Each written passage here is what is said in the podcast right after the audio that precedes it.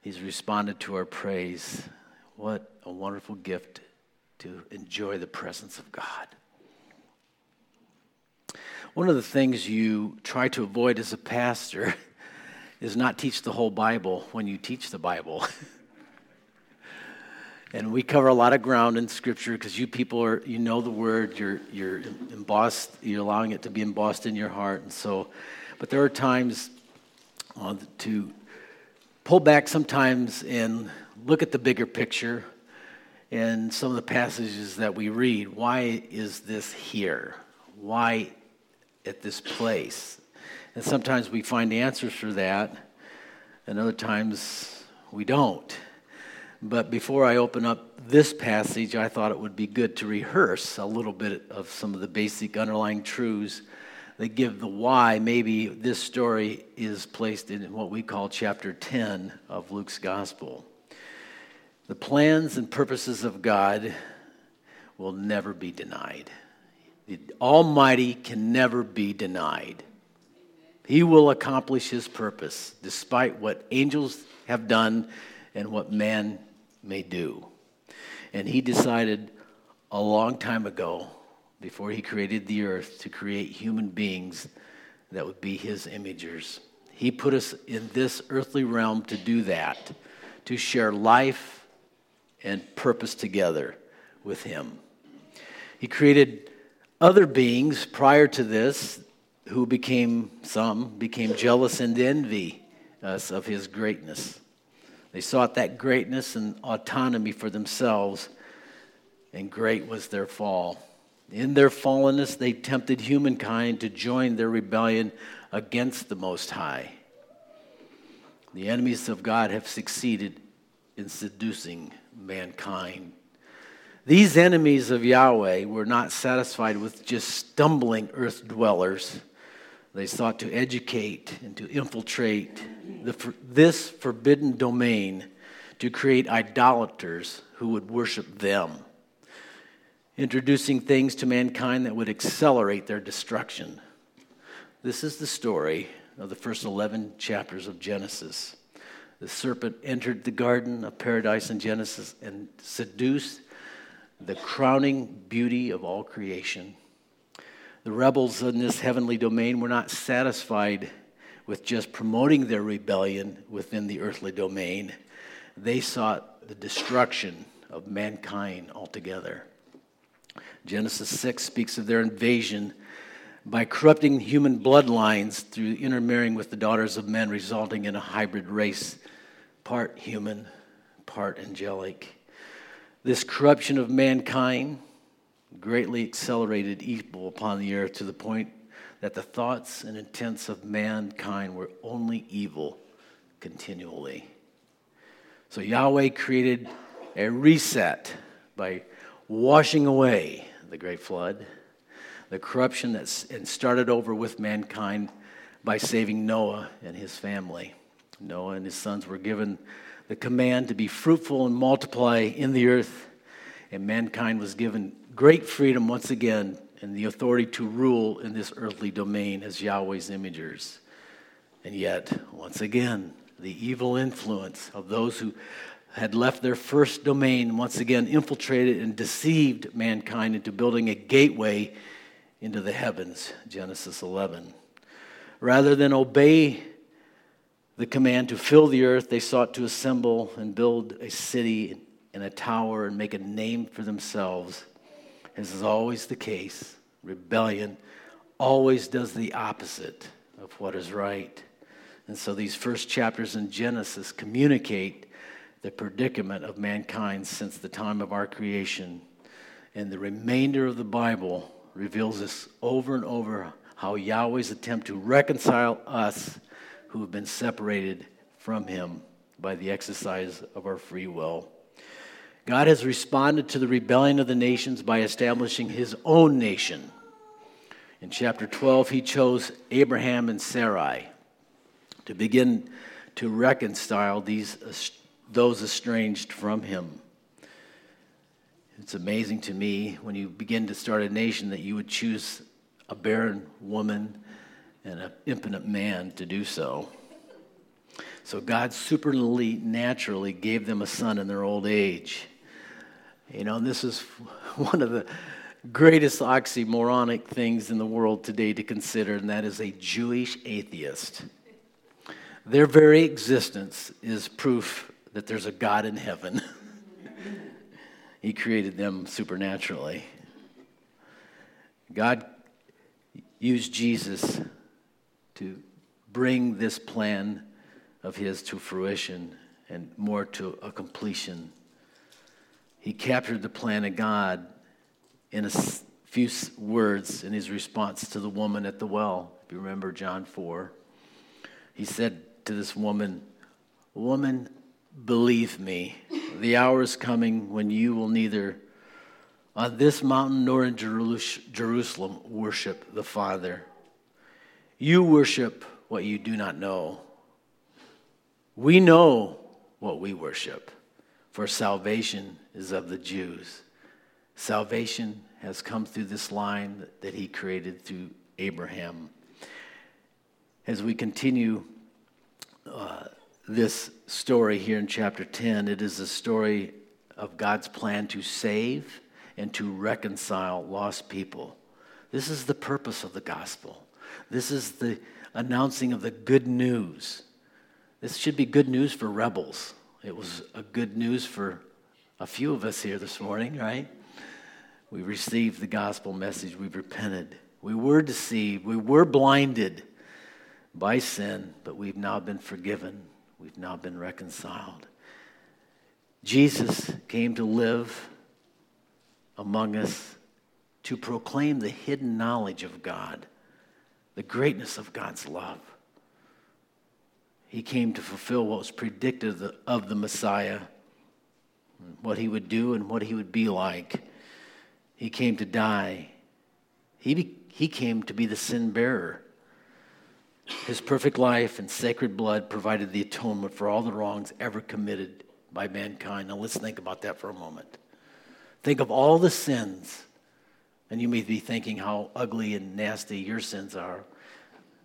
That comes across my mind on occasion of my wrongdoings, my sin before God, the horror, the guilt that's been forgiven and taken away, but still the scars remain. All of mankind, every sin that you can ever imagine, Jesus took it upon himself. There's not one sin that's not covered by the blood of Christ. But yet, there still remains one sin that can never be forgiven, and that is to reject the offering of forgiveness through his precious blood. He came to forgive, he came to heal us from the effects of the fall. So, the sending out of these 70 short term missionaries here is to prepare the way for his revival. It's really a picture of the work of reaching the lost and reaching rebel humanity. 70 is an interesting number in Scripture. Many of you are aware of that. There are 70 nations mentioned in Genesis 10, the 70 nations that rebelled in chapter 11 at the Tower of Babel. 70 were sent out like the 12 disciples were sent out in chapter 9, we'll mention a little bit later. They were sent out to reach the nation of Israel, the Jew first, then the Gentile. It wasn't until Jesus was rejected that the door was opened back up to the nations, back to the Gentiles. But first, it was their intent, Jesus' intent, to reach his people. This is the last hurrah. He's making his last journey back up through the Galilee into, Judea, crossing the Jordan, coming up the King's Highway, into Beth, Bethany and all, his last week, the last Passover. And so he's sending out these 70 ahead to prepare the way. So let's pick it up in chapter 10, the first 12 verses here. After these things, the Lord appointed 70 others also, and he sent them two by two before his face into every city and place where he himself was about to go. And then he said to them, The harvest is truly great, but the laborers are few. Therefore, pray the Lord of harvest to send out laborers into his harvest. Go your way. Behold, I send you out as lambs among wolves. Carry neither money bag, knapsack, nor sandals, nor greet no one along the road. But whatever house you enter, say, first say, Peace to this house. And if the Son of Peace is there, your peace will rest on it. If not, it will return to you. And remain in the same house, eating and drinking such things as they give, for the laborer is worthy of his wages. Do not go from house to house, whether city you enter and they receive you, eat such things as that are set before you. And heal the sick there, and say to them, The kingdom of God has come near you. But whatever city you enter, and they do not receive you, go out into the streets and say, The very dust of your city, which clings to us, we wipe off against you. Nevertheless, know this, that the kingdom of God has come near you. But I say to you that it shall be more tolerable in the day of Sodom than for that city. This morning we'll look at this part where the message of the kingdom goes out through the 70. We'll see in verses 13 through 16 the rejection of the kingdom of God by some, and then the return of the 70 who were so happy uh, that the message was received by so many. And yet, we see the Lord's reaction in verses 21 through 24, how he rejoices.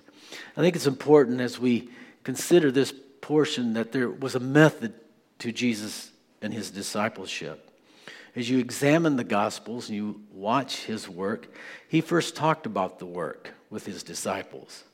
He did the work, and the disciples observed him, they watched him. And then Jesus got them to help and to do the work. And then it flipped at some point where Jesus helped them to do the work. And he then observed the disciples as they worked, and then he sent the disciples out to do the work. So we see this method that Jesus had. The disciples then were to teach others what they had learned. And that's really what discipleship is all about. That which we receive, we pass on to others. And they simply repeated what they had learned. Jesus, as we again examine the Gospels, had a way, a method in his ministry. It was always through teaching. Wherever he went, he taught the people. There's such a need for the teaching of the Word of God in the body of Christ. If you want to be a man of God and be used of God, then you must gain a good working knowledge of the Scriptures. God uses men that he's prepared for ministry, and he uses them because they are men of the Word. Jesus first taught the people and then through his actions reinforced his teaching. This is what John capitalized in the phrase, he was mighty in word and mighty in deed.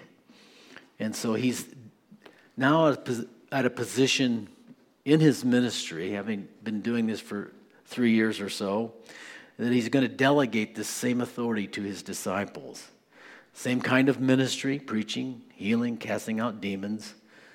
Jesus judged that it was the right time for these men to go out. They'd been, these 70 probably had been with him long enough. They weren't just strangers. Hey, I want to use you. No, there was, a, there was an, an, relationship that had developed.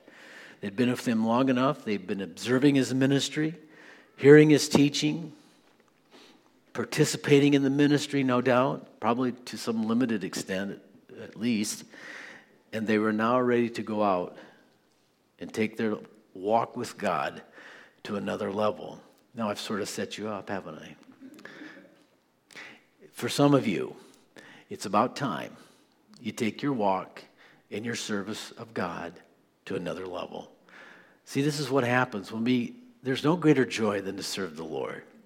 Once He's filled you and anointed you and equipped you, then He wants to use you. It's not just for your purpose and for your enjoyment, but God wants to use you. We are servants of God by choice, and there's no greater joy than to serve Him. So He's sending them out these 70 with purpose, and it is to prepare people for his arrival. So you get the idea. That's why he's sending you. That's why he has sent me to prepare a people because Jesus is coming. Do you believe that Jesus is coming? You, you better, because he is. No one has all the gifts. Nobody can do all the work of the kingdom. And it's not to be left to just a few. Unfortunately, that seems to be the case. There are few laborers, but he calls the few laborers here, we'll notice here, to pray. Pray to the Lord of harvest that he thrust, literally thrusts forth laborers into his harvest. You know, it's a wonderful thing to have our sins forgiven. It's a wonderful thing to be reconciled to God. No greater peace, no greater joy than can a human being experience than to be united with their Creator. And God's will is that all men be reunited with Him.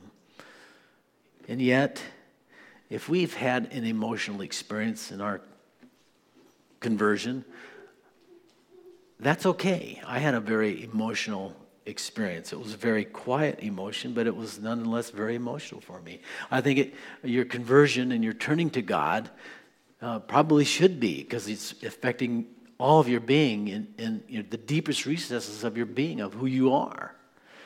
But if that's all it is and it doesn't affect your will and change the direction of your life, then you have reason to question your encounter with God. It must go deeper than the emotions, it must reach the deepest recesses of who you are. And that is known by how your will is expressed. If there's no change in a person's life after they confess Christ, then I have little doubt that that confession is real and that transformation is real.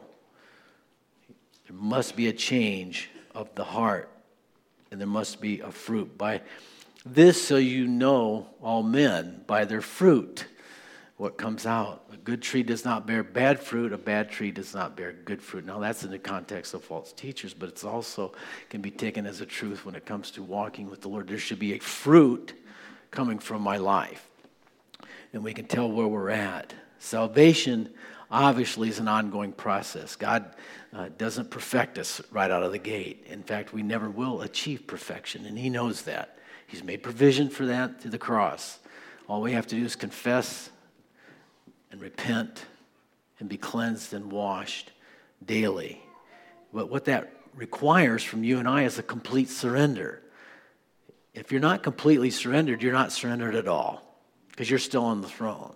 You're exchanging your lordship for his lordship. You're giving up your autonomy and self worship to follow Jesus. Now, as I'm indicated here, uh, right out of the gate, Jesus tells these that are going forth to pray. Pray to the Lord of harvest. How important prayer is in the life of a believer. It should never be underestimated or ignored in our lives.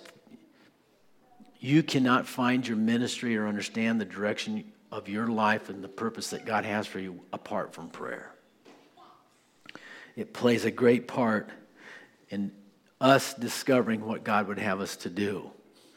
The harvest is great. There are many that need to hear this message and receive the kingdom. And unfortunately, as indicated here, the laborers are few. And then he gives a, a little warning here as we are as lambs sent out among wolves. What is he saying by that phrase?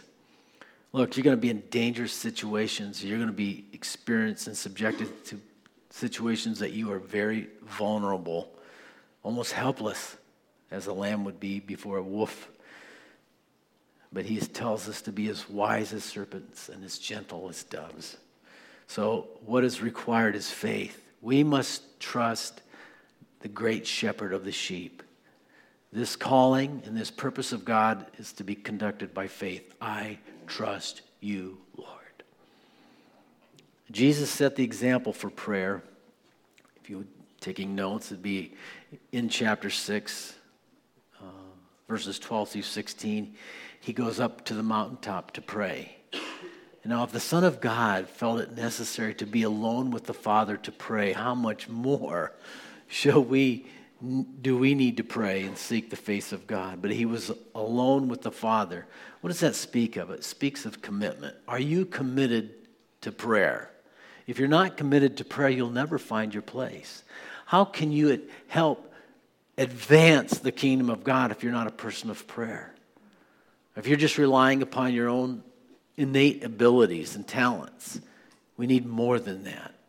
We need to be in tune with God, and that comes through praying. Jesus got up to the mountain alone and prayed. And he prayed, it says, all night, which to me, I'm not saying that we have to pray all night, but not a bad idea at some point in time, if that God calls you that. The idea is to be steadfast in prayer. Jesus stayed there until he was released. He got through he understood. The Lord showed him, the Father showed him what his next steps were. And in this case, it was to go down and choose those 12 disciples. Now, I thought maybe he might have needed to stay a little bit longer because some of these guys you sort of question. Like, the guy who betrayed him, really? Did you, are you sure? Yeah, those are the ones. And see, sometimes you might question some of the things that God shows you in your prayers but be obedient. The Father knows all things. But the point there is to be steadfast in our prayers. And after praying, Jesus acted. He didn't, well, you know, maybe I will choose the disciples and maybe I won't. No. He got right after it. When God shows you to do something, do it. Delayed obedience is disobedience. And God is, look at the examples we see in Scripture. When people failed to respond immediately, they missed the opportunity. God is working on a time schedule, and things are scheduled perfectly in your life. And we, whenever He says speak, speak. Whenever He says to pause, pause. Because everything is in, in perfect flow and perfect timing for your life. So respond. And if you understand what's in the heart of Jesus when He calls you, is it's called, it's a call to discipleship. Yeah, it's a call to service. But it says in that context here that he first of all called them that they might be with him. You understand how important that is? It's not about, oh, if, if I serve in the ministry, I'll find my self worth by helping people. No, it's not about self worth. It's not about self at all. Jesus chose you, He chose us to be with Him. He loves us so. He wants this friendship relationship. He chose us to be with Him. And we get to share in the work. And it's really a deeper walk that He desires to have with you and I. Notice He doesn't leave them without instruction. Some people worry about, well, I don't, I, I don't know what to do. I, I, I want to serve the Lord, but I, I don't know what to do. Well, it's okay. You'll figure it out. God will show you, God will guide you, God will teach you. Look at the list of things there that, of the things that they were to, to do and to practice. You know, it's a short-term missionary work, so you don't need to take any provisions with you. Um, this is what happens if people don't like you and don't want you around. Just keep on moving. And by the way, this is urgent, so don't get caught up in some side conversation. Don't greet people and waste all your time. There's other people that need to hear. Keep moving. Keep the objective the objective. Stay in one house. Don't bounce around from house to house. Preach the kingdom of God. How many preachers are not preaching the kingdom of God these days? They're preaching some psychobabble or some you know politically correct thing. I mean, oh my goodness, what are you even in the ministry for? Are you even saved? It's ridiculous, some of the things that come from the pulpits in our country. We need to pray about that. Pray for that. There needs to be a deep repentance in the pulpit ministry of our country. If this nation will ever have revival, it will to the pulpits leave off being lukewarm and there's a fire in the pulpit once again. That's what's going to bring revival. And then the hearts of the people, because you can't give something to people that you don't have. God help us preach the kingdom of God. And they were to cast out demons.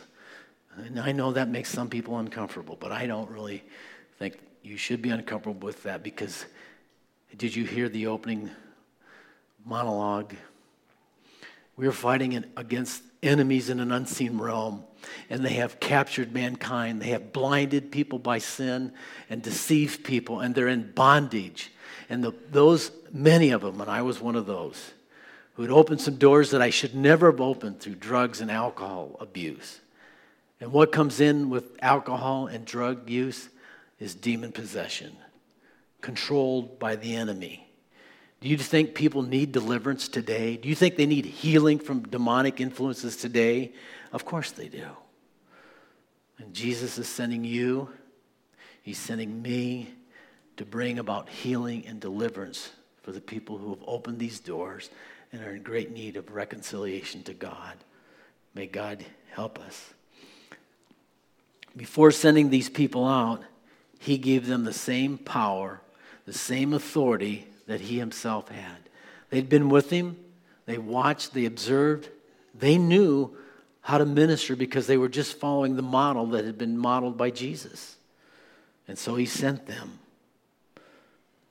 He gave them guidelines. But I don't know how's this is all going to work out. We have all kinds of questions. I love Hudson Taylor, and you can pull that quote up if somebody wants to write it down.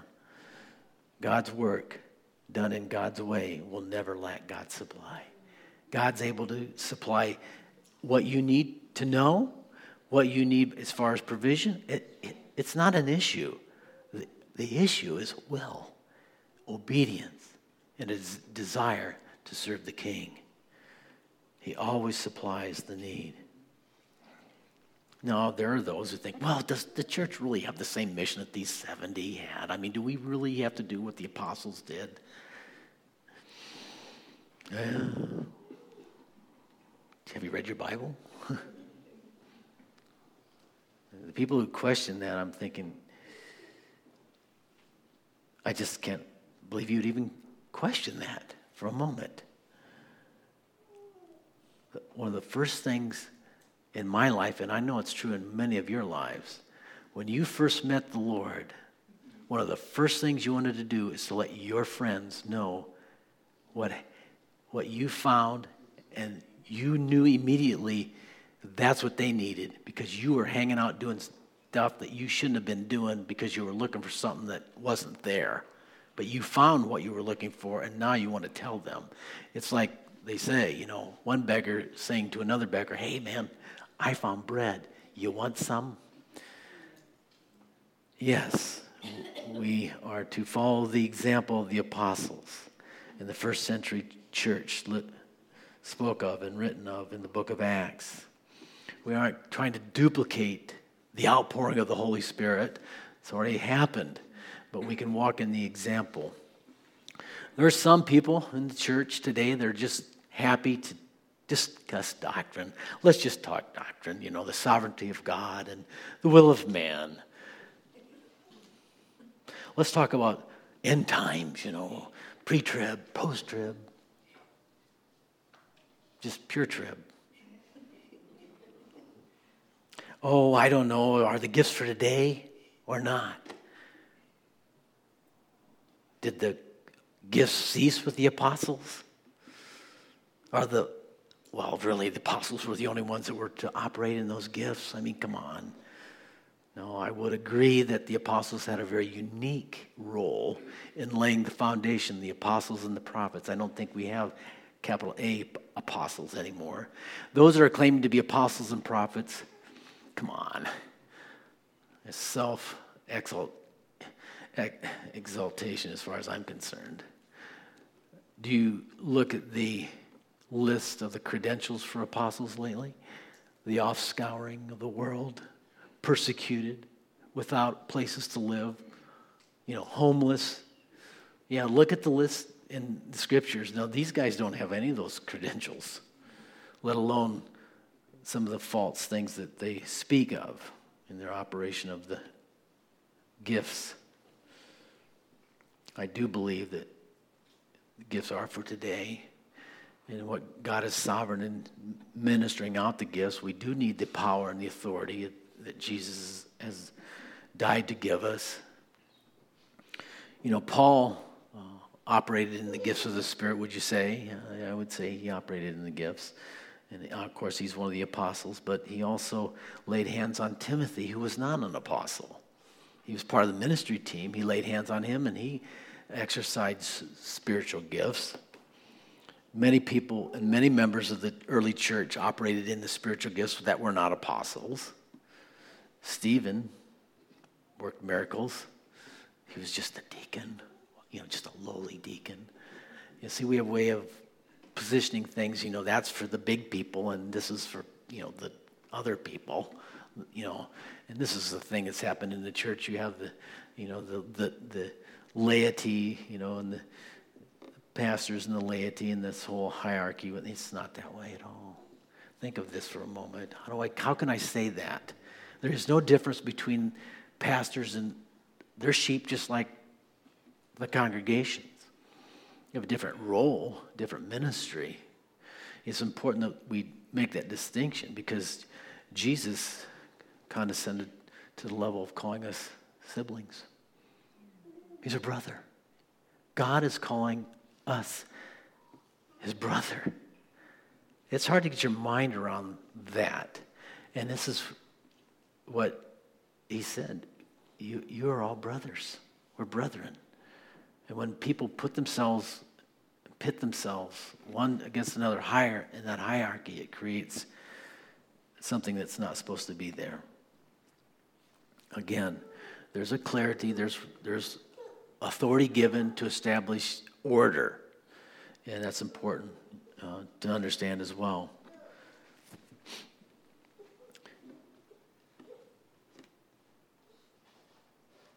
What about the gifts?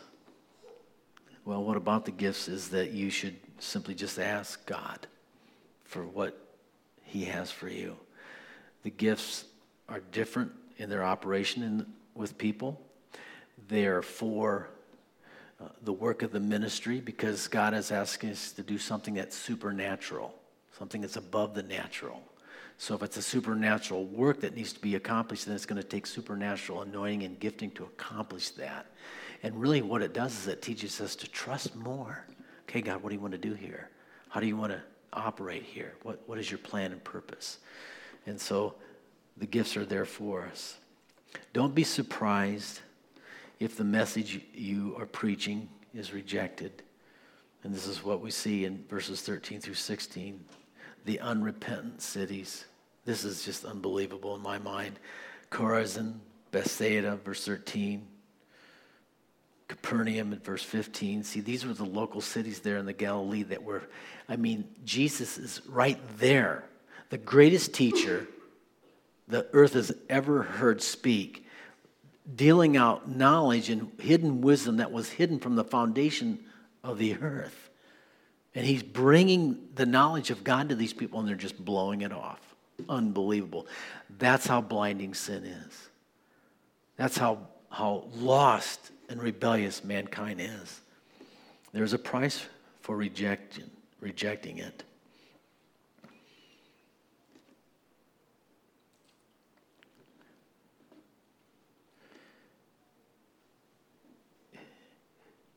Second Corinthians 4 3 through 3 and 4 says, But even if our gospel is veiled, it is veiled to those who are perishing, whose minds the God of this age has blinded, who do not believe, lest the light of the gospel of the glory of Christ, who is the image of God, should shine on them. Why didn't these people believe? Why?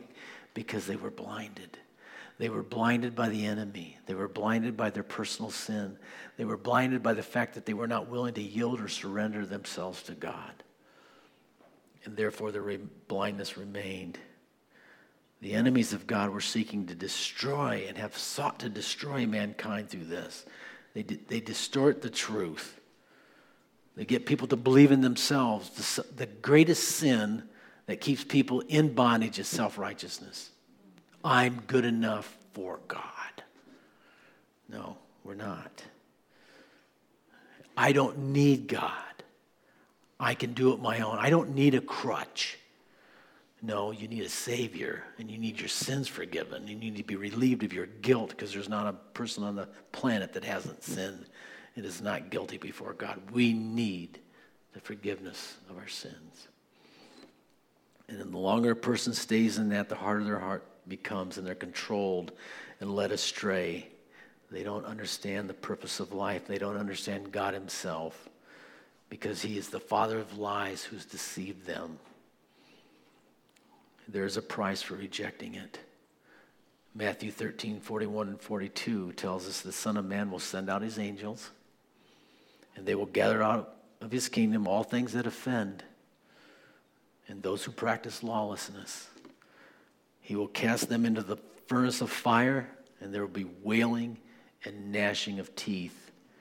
Then the righteous will shine forth as the sun in the kingdom of their Father. He who has ears to hear, let him hear. How important it is. When I, and I often contemplate this, there's two things I contemplate often. When I start a fire and I'm burning wood debris or brush or something like that, I sort of get captivated by the, by the flames. And then I begin to think about eternal judgment and the eternal flame. And I think about verses like this. And I think about the laws. And I think I, should I could have easily been there. I could have easily perished forever, burning eternally in eternal destruction, wailing and gnashing of teeth. And doesn't, and, and Lord, help me to reach people. Help me to reach my friends, my acquaintances. Help me to be bold. This is worth living for. I don't want to stand before God having not been obedient in this area. We have the words of eternal life. May God help us. And I want to end this with the last few verses here. The 70 return in verse 17 through 20. And they're just blessed because God used them and they had good results. They're joyful. There's three things that they were joyful, uh, that we see that were joyful here. Uh, 17 through 24. The first thing is, as I mentioned, the 70 were blessed because they were used of God and they saw fruit. People really turned to the Lord. And verse 20, um, Jesus gives them perspective to have joy about their salvation, not because of the authority they've been given over the unseen realm. There's more, more, there's more joy in having your name written in the Lamb's book of life.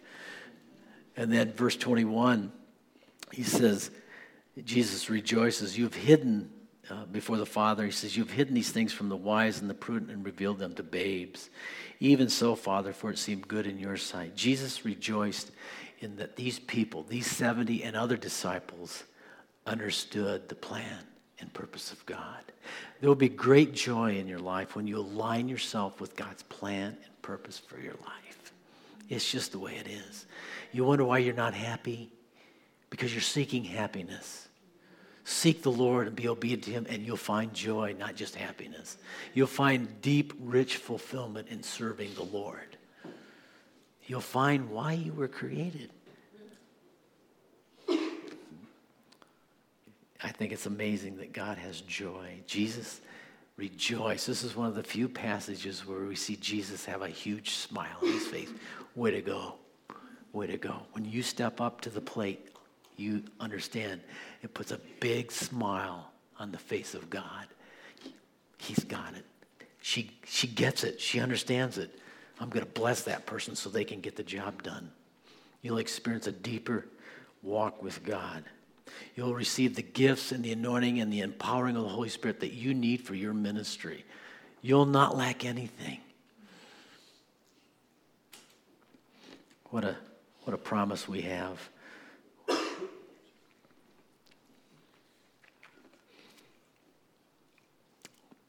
course, you know, I had to skip over a number of things here. Some of you are probably thinking about verse 18. What's that all about? Satan fall like lightning. I'm not sure that that's explainable. But I do understand that nothing unclean, nothing unholy can be in the presence of God. So when Satan was filled with envy and jealousy of Yahweh, instantaneously he was evacuated from the presence of God. Like lightning flashes, gone from the presence of God. And he entered into this lower domain. That's why he's infiltrated ours. He can't go into the presence of the Almighty. And there is, by the way, no sacrifice, no atonement for, for the angels who fell. Why is that? Because they rebelled with full knowledge. You and I were deceived. We were born in sin. We were born blind, spiritually speaking. We have sinned in ignorance. But once a person receives the knowledge and truth of the gospel and rejects it, there remains no more opportunity. Do you understand the severity of the message we bring to the world? And God help us to do it with grace and love and compassion. Just think about how blind we, we were. I know how blind I was. May God give us the, the approach, the wisdom, the understanding of how to present the gospel in a loving, gracious way. And if it's rejected, to just move on. Don't give up. Oh, I could have said this. Oh, if I'd have done this. No, that's just a lie. Just keep moving. Keep moving. Keep sharing. Keep being obedient. And may God bless our efforts. Father, thank you for your word. And thank you for the encouragement you've given us to take this message to the world. God, help us. We confess we have neglected, we have become anything but evangelistically minded because of the busyness of what's going on in our world today, the distractions, the psychological garbage that's being put into the airwaves to distract us from our mission. But God, help us. We want to confess our lack of service in this area, Lord. And we want to repent as a church and as a pastor that we might become more of what you intended us to be by reaching the lost, those that have been blinded, those in bondage to sin. Father, renew our minds, strengthen us in our commitment to get the gospel out May the word of God spread rapidly, Lord, and be glorified in our midst. May we receive strength to stand against the ungodly and to those who would persecute us for doing our, our jobs, Lord. We pray that you'd fill us with your spirit, that you'd overflow us with your power and your love, and may great grace be upon our church as we obey you, Lord. In Jesus' name. Amen.